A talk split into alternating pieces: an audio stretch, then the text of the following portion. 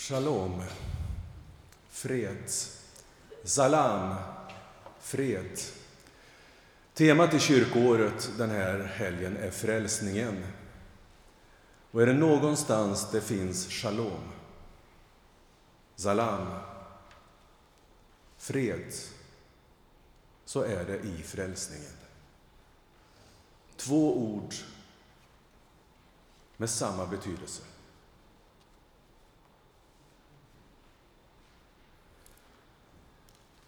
För mig känns det lite roligt att få finnas med i ett sammanhang som blir Fairtrade. I Karlstad blev vi Fairtrade för ett antal år sedan, jag tror det 2011. Då var också eh, Johannes med. Men då visste jag inte att jag skulle träffa honom här några år senare. Men jag kom i kontakt med Fairtrade via min fru. Hon är ju ansvarig på Löfbergs. Och eh, de var det första stora kafferosteri som drev igenom att ha dubbelmärkningen, som det då hette, rättvisemärkt och krav 1999. Det var ingen självklarhet att man hade rättvisemärkt då. Men de valde, för de trodde att det var den enda möjliga framtiden och det visade sig att de har rätt. Och det ser vi idag. Inget kafferosteri med anseende kan sakna Fairtrade i sitt sortiment. Nästa gång ni går och tittar i kaffehyllorna så kan ni undvika ett i så fall, för det har inte Fairtrade. Ett kaffer, stort kafferosteri i Sverige är kvar som inte har det. De andra har det. Vi ställer oss upp idag och lyssnar till evangeliet.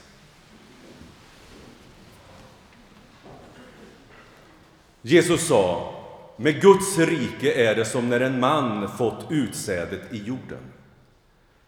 Han sover och stiger upp, dagar och nätter går och säden gror och växer. Han vet inte hur, av sig själv bär jorden gröda. Först strå, så ax, så moget vete i axet.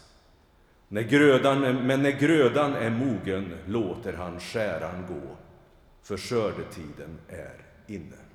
Varsågoda och sitt.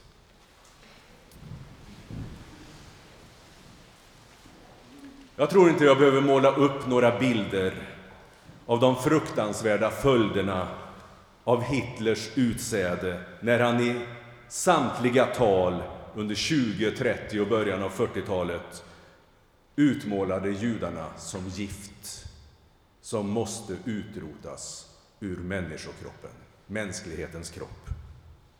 Vi vet vad som hände. Han sådde hat och vi alla fick skörda död. Vi har alla ett ansvar för det vi gör och säger. Så är det. Sår vi misstänksamhet, lögner och förtal så får vi skörda dess konsekvenser. Och det otäcka är att kanske inte ens jag får skörda det för mitt förtal, utan andra får skörda konsekvenserna. Vi har alla ett ansvar för vad vi säger och gör. Paulus skriver i Galaterbrevet 6 och 7. Vad man sår får man skörda. Texten vi läser idag, där får vi den stora bilden. Den stora bilden om Guds plan med hela universum, vår skapelse. Guds rike är som ett frö som växer, mognar och ger skörd och en bild av det gudomliga hoppet. För så många som sitter fast under fruktansvärda förhållanden, att en dag ska det segra. Hur det än ser ut idag så kommer Guds rike med kärlek att gå i mognad och segra över ondskan.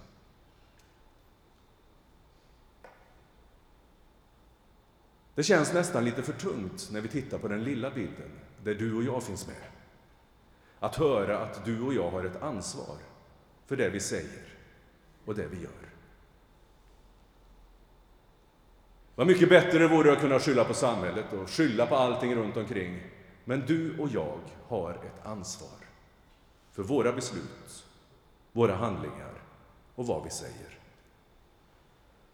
Men vad kan en människas handlande betyda i det stora hela?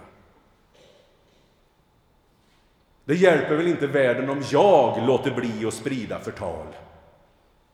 Eller om jag går och känner mig präktig och handlar rättfärdigt? Eller?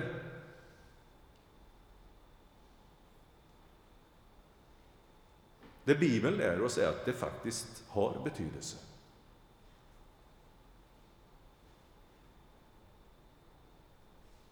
Jesus använder för att beskriva Guds rike bilden av senapskornet. Det lilla fröet som växer till och blir stort nästan som ett träd. Det är alltså bilden av växandet. Och så är det med Guds rike, säger Jesus. Det börjar i det lilla, som ett litet frö och börjar gro. Men så är det även med det destruktiva, det som förstör. Det räcker ibland bara att säga något litet elakt till en människa som han har dragit igång en liten, liten snöboll som växer till och blir till en lavin. Och det som inte var tänkt att bli så stort blir fullständigt absurt.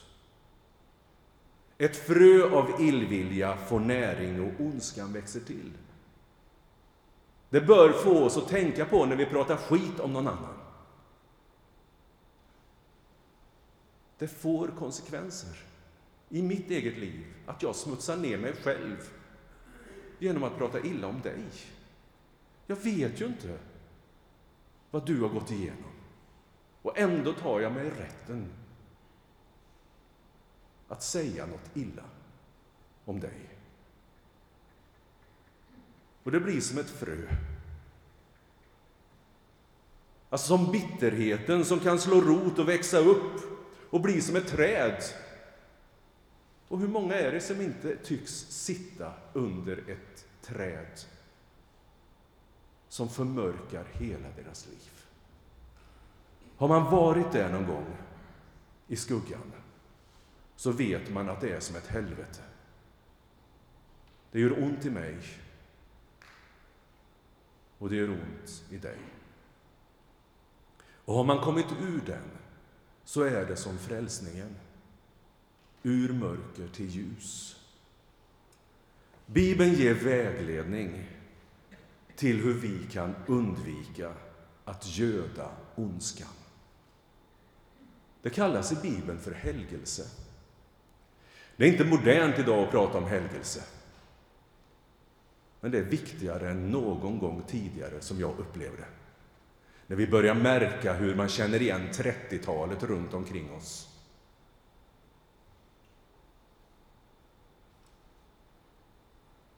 Att vända sig till Gud i bön om vägledning. För det är där, säger skriften, kraften finns att välja kärleken istället för kärlekslösheten. När sorgen och besvikelsen vilar tung får vända sig till Gud som låter vårt lilla utsatta frö av hopp få näring. Och det blir tungan på vågen som gör att bitterheten och vanmakten inte väger över och tillåts slå rot i mig. Du är värd ett så mycket bättre öde, min vän, än att låta bitterheten slå rot. Res dig upp, säger Jesus till den krokryggiga kvinnan. Hon rätade sin rygg och kunde se. Bitterheten får oss att se neråt och vanmakten nästan får oss att inte vilja leva. Det Jesus lär oss är att i honom finns livet. Därför är helgelse viktig. Idag diplomeras vår kyrka. Och det Johannes gav oss idag, det är ett diplom på att vi vill vara en kyrka för Fairtrade. Vi tror oss inte vara bättre än alla andra, men vi har en viljeinriktning. Det är en konsekvens av vår kristna tro. Det Jesus säger och det som Simon sa i barnrutan, eller eh, Stora boken, Matteus 7 och 12. Allt vad ni vill att människorna ska göra för er, det ska ni göra för dem. Vill vi själva ha rättvisa löner, arbetsförhållanden, så måste väl också andra få det? Eller hur? Det är därför vi handlar Fairtrade. Men vad har det för betydelse för världen om vi i den här kyrkan gör det? Att vi väljer att köpa Fairtrade förändrar inte världen i stort. Vi kommer att se elände ändå. Men det är ett frö som sås av rättvisa, kärlek och omsorg som får möjlighet att slå rot och växa till. Så är det. De kooperativ som odlar den kakao vi vill ha får i alla fall lite bättre betalt. Du Johannes har varit ute och tittat på kooperativ. Min fru har också varit iväg och tittat på kaffekooperativ. Och man ser att de kan vara med och bygga upp skolor, borra brunnar och få tillgång till rent vatten och dricka. Tack vare de små extrasummor som kommer, att de får en garanterad utkomst.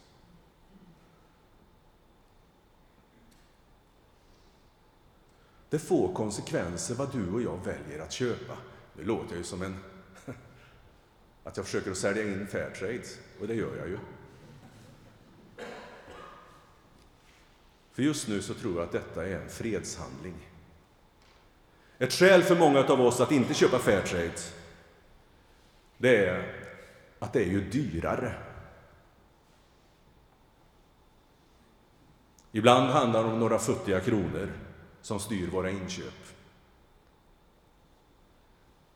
Det är först när man inser vad det handlar om som vi kanske kan ändra våra vanor.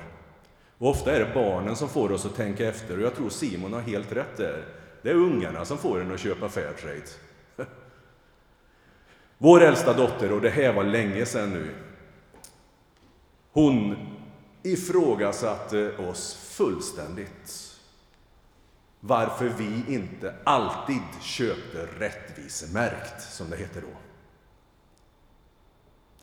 Och vi kanske vi stod lite svarslösa och kanske vi pratade om att det kostar mer och sånt där. Och då säger hon något som jag aldrig glömmer. Men ni skänker ju till välgörenhet. Det måste väl vara bättre att ni hjälper dem genom att köpa deras varor schysst?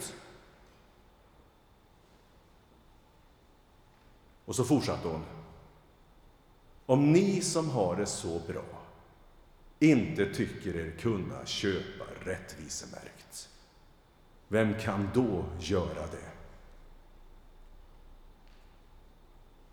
Underförstått, tycker ni att det ska finnas människor som inte får betalt för sitt arbete för att ni ska handla?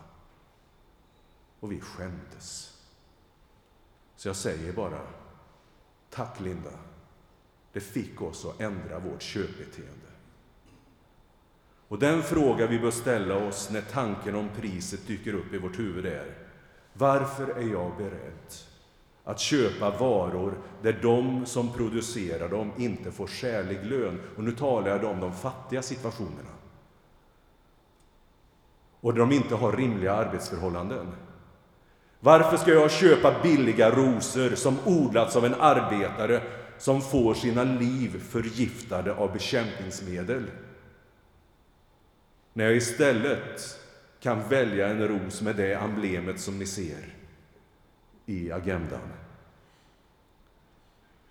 Det jag vet, för ni kollar väl detta, Johannes? Det gör ni väl? Hur gör ni då? Kom fram och berätta hur ni gör.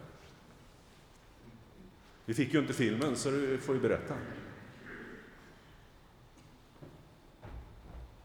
Nej, och så är det ju med, med, med alla produktmärkningar så är det otroligt viktigt att, att konsumenter och andra faktiskt känner att man kan lita på att det vi säger att vi gör, att vi faktiskt gör det. Så det görs kontroller, det görs årligen. Eh, ofta är de eh, annonserade, men det finns också ett väldigt väl utvecklat system där vem som helst egentligen kan gå in och göra anonyma tips om det är så att man har misstankar på att det, det förekommer någonting som inte ska göra enligt färdigkriterierna. Sen är det ju så, precis som, som vi berättat om lite, att vi jobbar ju många av de allra, allra fattigaste delarna av världen där det finns jättestora utmaningar. Eh, och därför är vi också öppna med liksom att eh, det förekommer ibland eh, att, att man hittar problem, men vi tror på att det är därför vi behövs, det är därför vi kan göra en skillnad och därför vi kan hjälpa de här människorna. Och genom att då säkerställa en inkomst som man kan leva på så ger man också människor möjlighet till utveckling. Eh, man tar itu med roten kring problematiken med barnarbete som faktiskt handlar om att, eh, att föräldrarna inte har råd att låta sina barn gå i skolan och mycket, mycket mer. Och då, måste jag, du står då måste jag fråga Eva också, min fru som jobbar inom eh, rosteribranschen här då. Litar ni på att Fairtrade gör sitt jobb eftersom ni betalar en avgift för att ha? Ja, det gör vi. Absolut. Fullständigt? Ja. Bra. Ja, nu har du fått det. Om du ska ge oss ett råd. Vi vill börja köpa Fairtrade. Om det är några produkter vi kan börja köpa. Vilka produkter tycker du? Du behöver inte titta på vad jag hade tänkt att säga. Jag håller för det så får du säga de produkter du tycker man ska välja. Oj, nej, ja, det tycker jag är jättesvårt. Därför att det finns idag väldigt, väldigt många olika produkter och det är klart att vare sig det är kaffe, kakao eller bananer så finns det en stor utmaning. Men det jag tänker att det man kan titta på och, och, det man gör, att de produkterna man faktiskt köper regelbundet, att man där kan försöka att ställa om. Till exempel att man byter ut kaffet eller att man byter ut bananerna eh, och att det då blir liksom ett regelbundet köpbeteende som man faktiskt ändrar helt enkelt. Rosorna då? Eh, rosorna är jätteviktigt och där är det faktiskt så, och det är en av de allra, allra eh, roligaste bitarna, eh, därför att idag är nästan varannan ros som säljs Fairtrade-märkt, vilket är jättestor skillnad bara jämfört med några år sedan. Eh, och går du till till exempel Hemköp eller går du till Lidl så är alla deras rosor Fairtrade-märkta. Eh, och de behöver heller inte alltid vara så mycket dyrare. De är billiga, men de får ändå betalt. Det är fantastiskt. Tack så jättemycket Johannes. Tack. Jag ska avsluta med att säga citatet som Paulus gav oss. Vad man sår får man skörda. Amen.